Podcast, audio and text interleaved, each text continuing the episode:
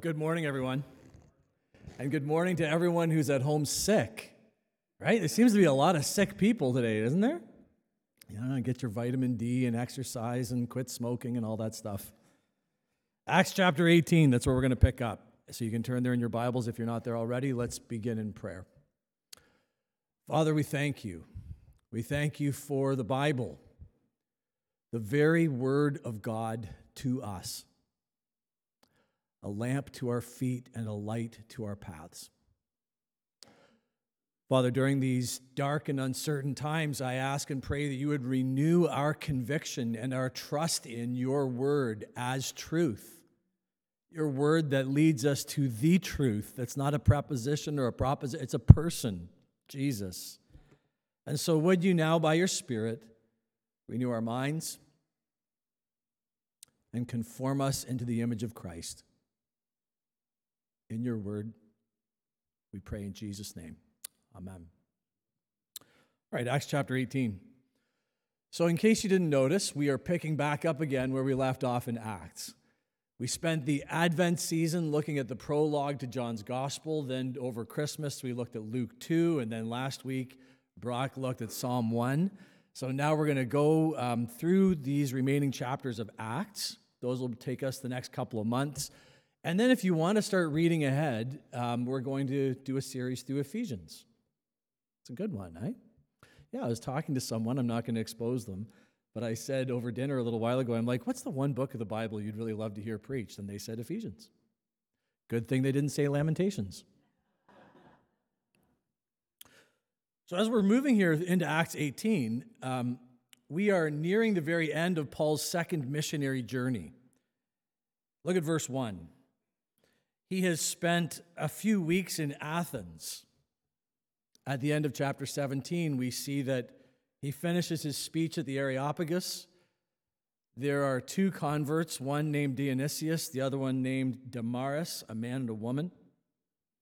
It's interesting to note that in chapter 17, half of a chapter is given to his couple of few weeks in Athens, while we notice that in chapter 18, about a half chapter is also given to a much longer stay in Corinth. We're going to talk about that in a moment. Now, this would have been obvious to the original audience, but it's something that we have to unpack because of the distance of, you know, time, space, and culture. Paul going from Athens to Corinth was a strategic move for the propagation of the gospel. Corinth was the place where um, goods would move through. Now, if you can picture Corinth, I wanted to put a map up and then I forgot, but maybe you have a map in your Bibles. So if you can picture Greece, you have Athens, and then about 65 kilometers to the west, right on the narrow isthmus that connects mainland Greece to the Peloponnesus. I've lost you already. Do you know what I mean? There, that's where Corinth was and is. It's right on that narrow isthmus. And so I'm sure that Paul looked at that and thought if goods and wares can move to either side of this narrow land bridge to the sea and to the sea, if this can be a hub for merchant and trade, then so too can the gospel. Now, look, friends, before we even get into our passage this morning, here we are in the new year, 2024. I'm hoping that as the kids go back to school this week, um, this time starts to feel less and less like the Twilight Zone. You know, that season in between Christmas and New Year's where you don't even know what day of the week it is. But as we're starting into this new year, here's an encouragement before we even get into the text. Paul was intentional, Paul was strategic in his plan for the propagation of the gospel and so too should we be. I want you to consider that for a moment. Maybe your evangelism to your friends and family and neighbors has just been haphazard. You've been waiting for things to happen. Paul took the gospel to Corinth for strategic reasons. You too can be intentional and strategic in your evangelism. Why, it might begin with something simple. Maybe even this afternoon, you'd go home and in a journal write out the names of friends and family members that you want to lift before the Lord that they might be saved. and then begin to intentionally pray for them. And not only pray for them, but pray that God would grant you the opportunities to share Jesus with them. It's an amazing thing. When you begin to pray that way, it happens. I promise you. Now, I don't know if it's because God actually gives you more opportunities or if in praying it, you just become more aware. I like to pray that God would give me opportunities to share the gospel, and then I follow it up with another prayer. I pray that God would make me a good steward of those opportunities and give me the courage to tell people about Jesus. Look, the encouragement here before we get into the text is simply this Paul was intentional and strategic in the propagation of the gospel, and so too ought we. All right, want us to look at the passage this morning? We're going to look at three things in particular. The first thing is the gospel at work within uh, Priscilla and Aquila, the gospel at work in the Gentiles, and then the gospel at work in the state. So let's jump in. Look at verses 1 to 3. Paul arrives in Corinth from Athens. Now, Athens was the intellectual and cultural hub of the time. But Corinth was equally important as a city. If Athens was culture and academia, then Corinth was trade and commerce. Now, we learned in chapter 17 that Paul did not have much fruit in Athens. Do you remember that? Just those two converts who were named. But after his time in Corinth, he wrote 1 Corinthians. And in 1 Corinthians, he must have been reflecting on that when he said, God has chosen the foolish things of this world to confound the wisdom of the wise, and God has chosen the weak things of the world to put to shame the things that are mighty. That was his experience in Athens.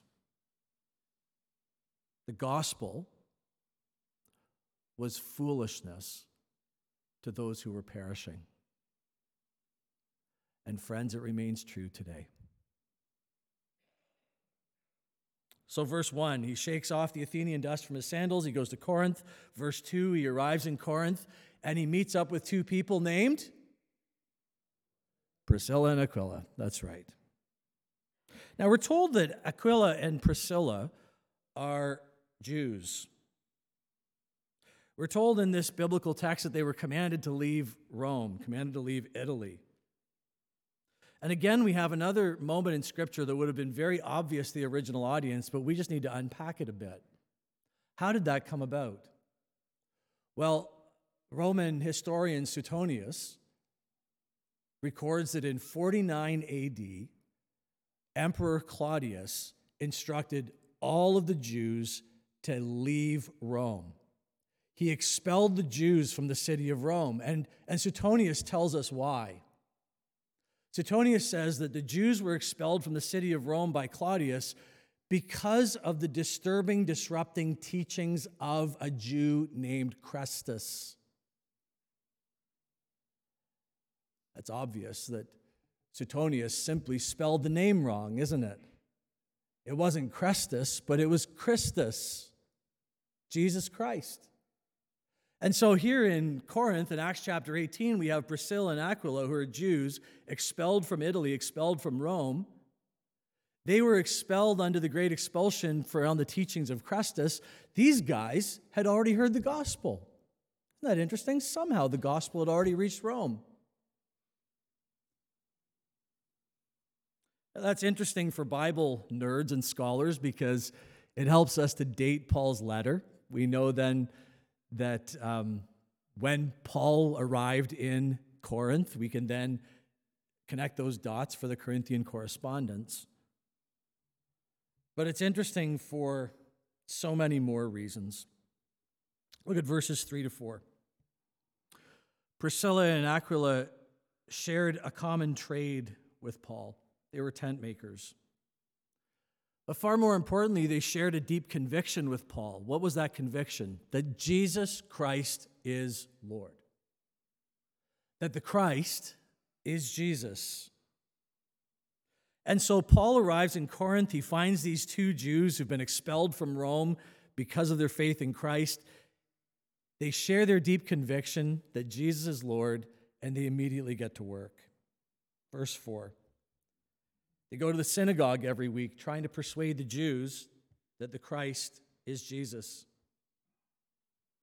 Verse 5 Silas and Timothy arrive from Macedonia. And I want you to picture this, if you will. Paul, Silas, Timothy, they've now picked up Aquila and Priscilla along the way. And they're preaching in the synagogues to the Jews. And, and this must have been their message. The Christus, the Christ, whose teachings have so radically flipped the center of the empire on its ear that the emperor threw us out of Rome. That Christ, he is Jesus. That was their message. That's one takeaway. I wanted you to imagine that. But I think another one is more personal and pointed. It's perhaps cautionary and hopeful to people like us. You see, Aquila and Priscilla were a particular type of person. They were, by any measure, religious, they were pious, they were probably hospitable and charitable and all of those good things. Their neighbors probably spoke well of them, even back in Rome. They were Jews. Everything about their life appeared good and godly. They went to church on Saturday because they were Jews, right? Not Christians, but you know what I mean. They probably served in the Sunday school. But here's the truth that is implicit in this text it's not explicit, it's implied.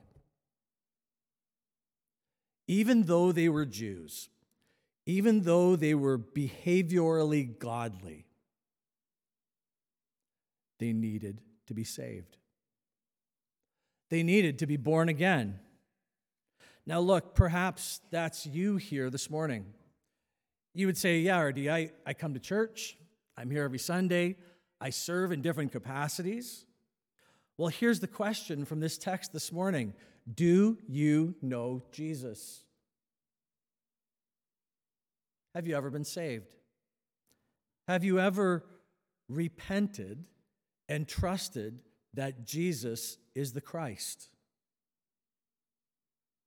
Verse 6. Paul is carrying out exactly this ministry in Corinth. He's going to the religious types, the Jews, the good guys, the pious ones, the ones who think that they have it all put together, and he's preaching the gospel to them. And the Jews in Corinth, unlike Aquila and Priscilla, they reject the message Look at verse 6. When they opposed and reviled him, he shook out his garments and said to them, Your blood be on your own heads.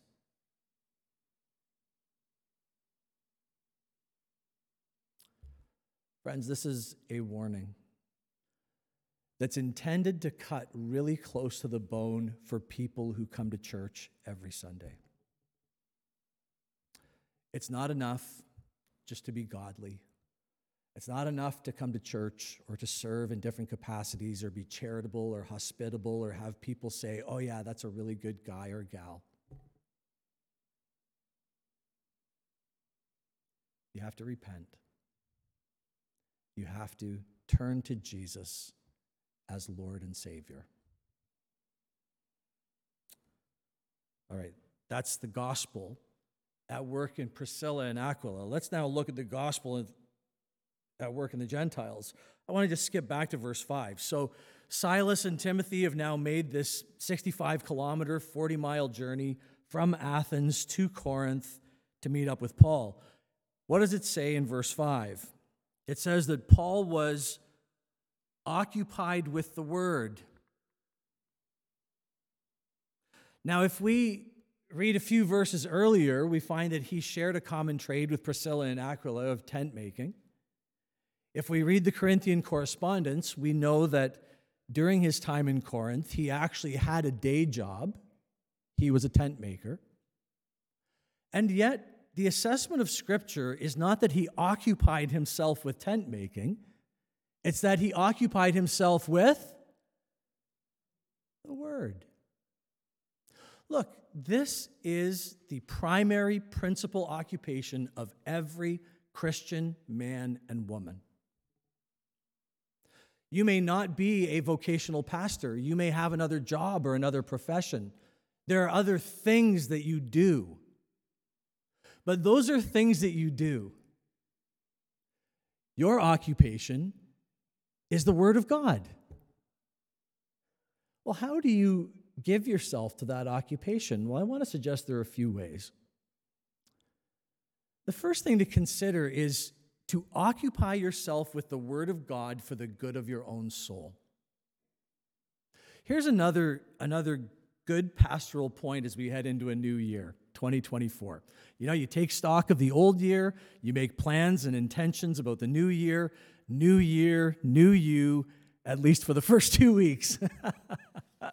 I go to the gym. It's really busy right now. Within a month, it's going to be empty again. We all know how this goes.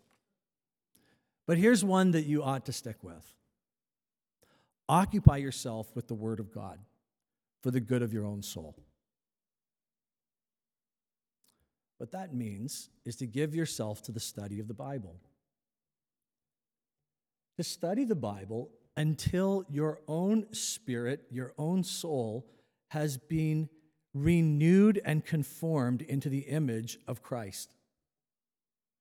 Occupy yourself with the Word of God. When you do that, that's when the goodness of the gospel will really take root in your life, in your home, and in your family. As you occupy yourself with the Word of God for the good of your own soul, that's when you will find the fear and anxiety displacing truth of the Word of God at work. It's as you study God's Word and occupy yourself with it that the promises of God will become sweet and dear to you. And you'll know that there may be a lot of forces and factors out in the world, but ultimately you are subject only to the sovereign, good, strong Lord Jesus Christ.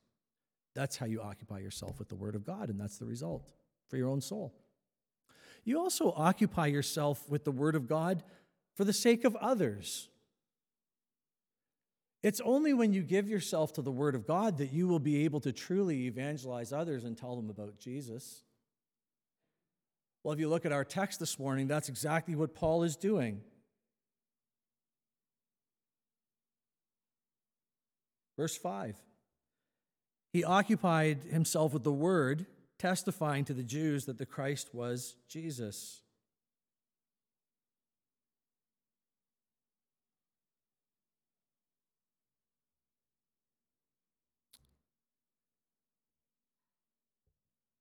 We have made available through email different Bible reading plans and strategies for the year.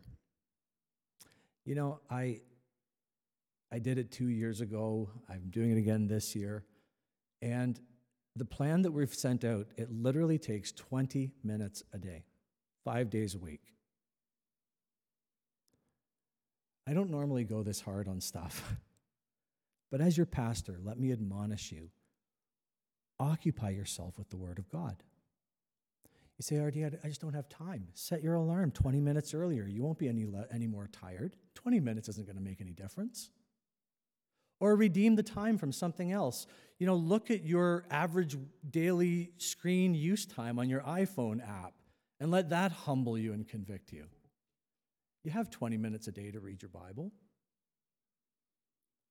Occupy yourself with it in this new year. So that's what Paul did. He had a job, he had other things that he did, but he was notable for being occupied with the Word of God.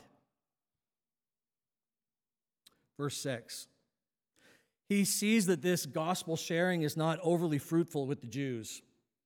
And so he pivots his approach. He shakes the dust off. What does that mean? Well, to shake the dust off means that he absolved himself of any further responsibility to these people.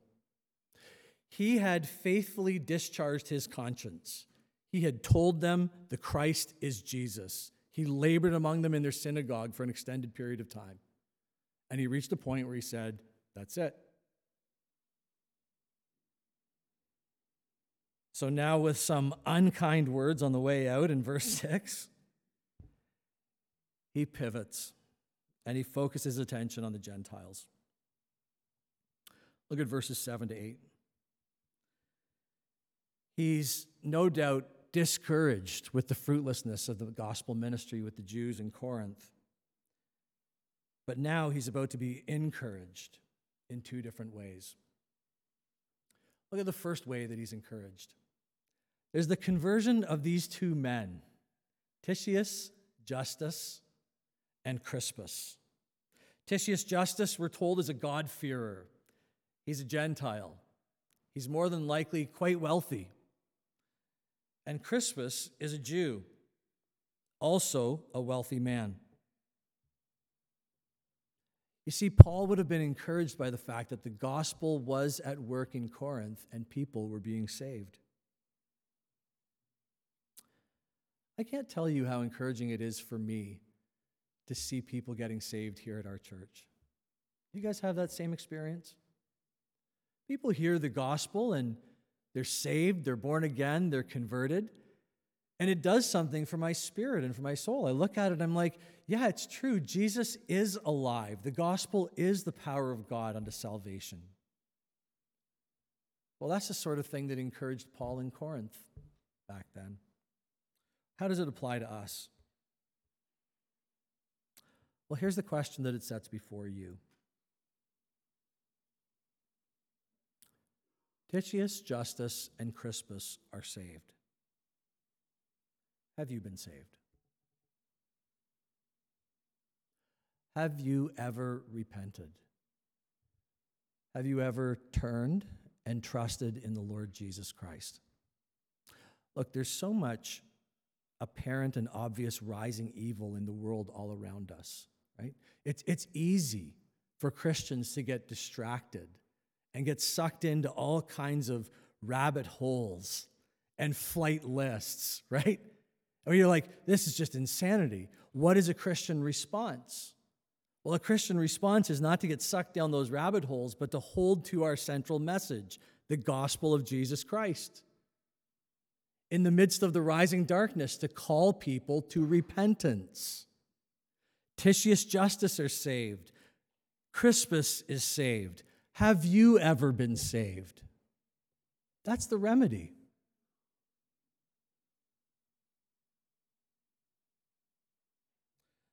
So, the first thing Paul is encouraged by is the fact that people are being saved. The second thing, look at verses 9 to 10. He's further encouraged by a vision from the Lord himself. So, the Lord Jesus Christ appears to him in verses 9 and 10, and with three promises encourages Paul in his ministry. Look at those three promises. The first one, he says, I am with you. The second one is, No man shall harm you. And the third one, I have many people in this city. What glorious promises from the Lord Jesus Christ. The first promise that Jesus gives to Paul is the promise of his presence. You know, this is something that makes Christianity unique among other world religions. So many world religions have gods who are aloof and disconnected at best, maybe even capricious against human beings. They, they are ill tempered, right? But in the gospel, we find a God who is present with us in our hardship. He's not unmoved by the feelings of our infirmities. And that's what Jesus told Paul. He said, Be encouraged, Paul, I'm with you. Well, maybe that's a word for someone here this morning. The second encouragement that he gives him is that no man shall harm him. Now, that's a very specific promise. You'll notice that Jesus didn't say to Paul, No harm shall come to you.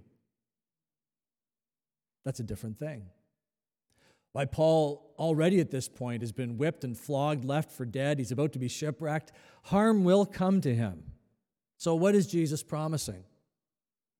Jesus is promising that no man will harm you. He's saying to Paul, There is nothing that will befall you apart from coming through my hand, and therefore it will be redeemed, and therefore it will be used for good. You will never be subject to the malevolence merely of another human being. No man will hurt you.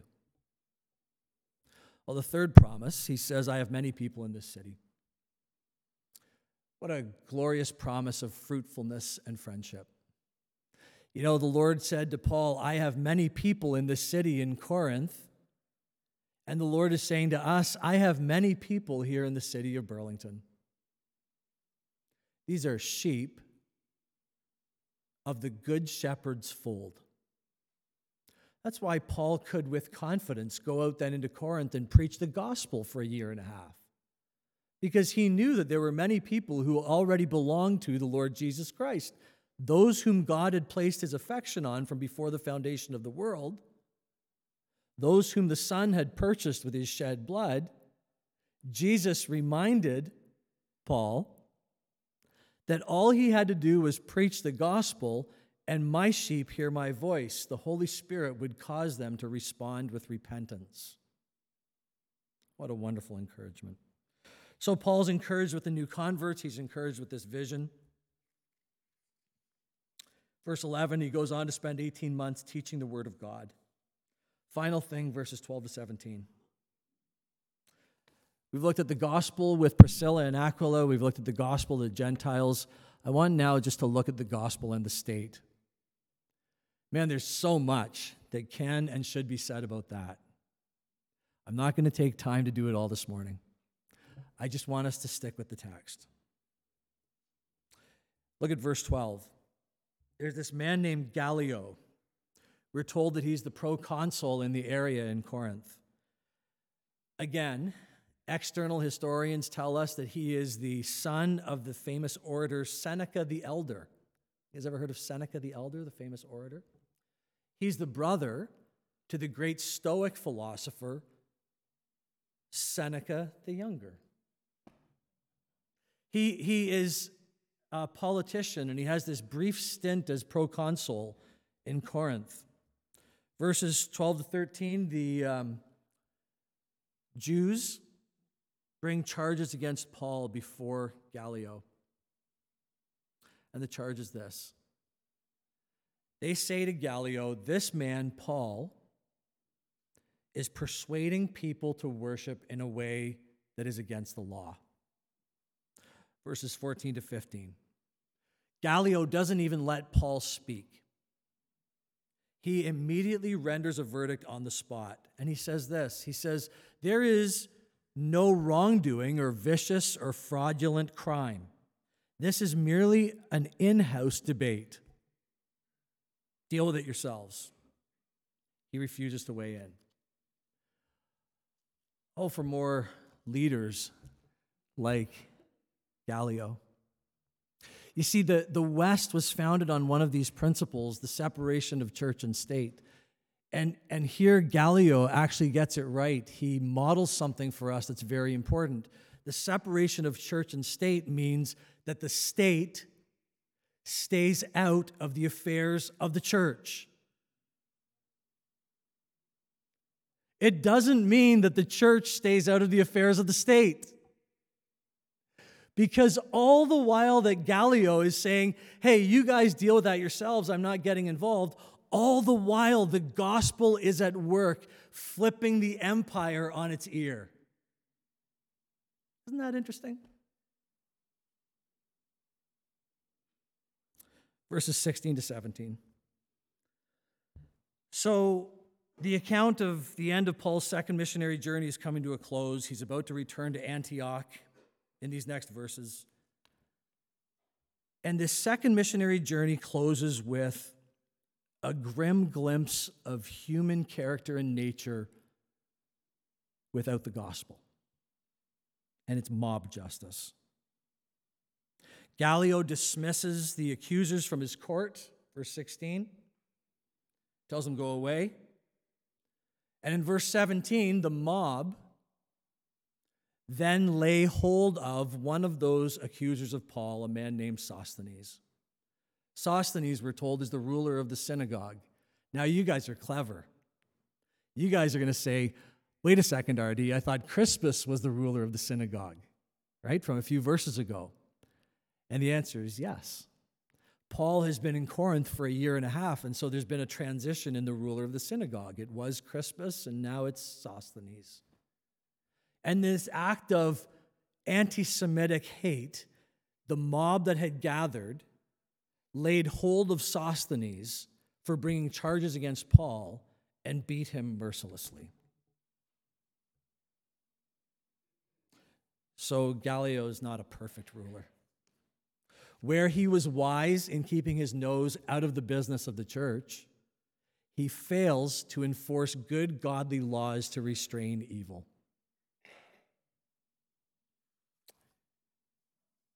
And so ends Paul's second missionary journey. He has, on this second missionary journey, taken the gospel as far as Corinth. But we know that the gospel didn't stop there. Paul will take a third missionary journey. We're going to pick that up next week. And the gospel will go even further because it's going to go all the way around the world through time and it's going to reach people like you and me. This unstoppable force for good. The gospel will move forward until the Lord Jesus returns for his own. And so the gospel comes to you today. This message of God's love for you in Jesus. But I would be remiss as a preacher if I only told you about God's love. For you see, in the Gospel of John, for example, there is but one place in 21 chapters where it speaks of the gospel in terms of God's love. John 3:16. For God so loved the world that he gave his only Son, that whoever believes in him would not perish, but have everlasting life. One place, 21 chapters. In all the rest of the places in John's gospel where the gospel is presented, it's not presented primarily in terms of God's love, it's presented in terms of repentance. The gospel comes to you this morning with the invitation to repent. Change your life.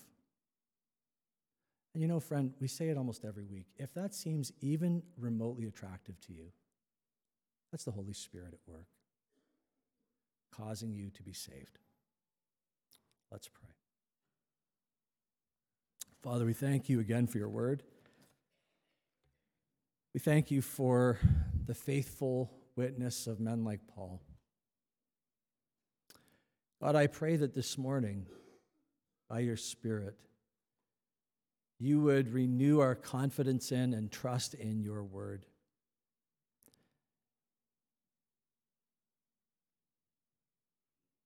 That your convicting and assuring spirit would allow us to confess with our mouth that Jesus Christ is Lord and to believe in our hearts that you raised him from the dead and so be saved.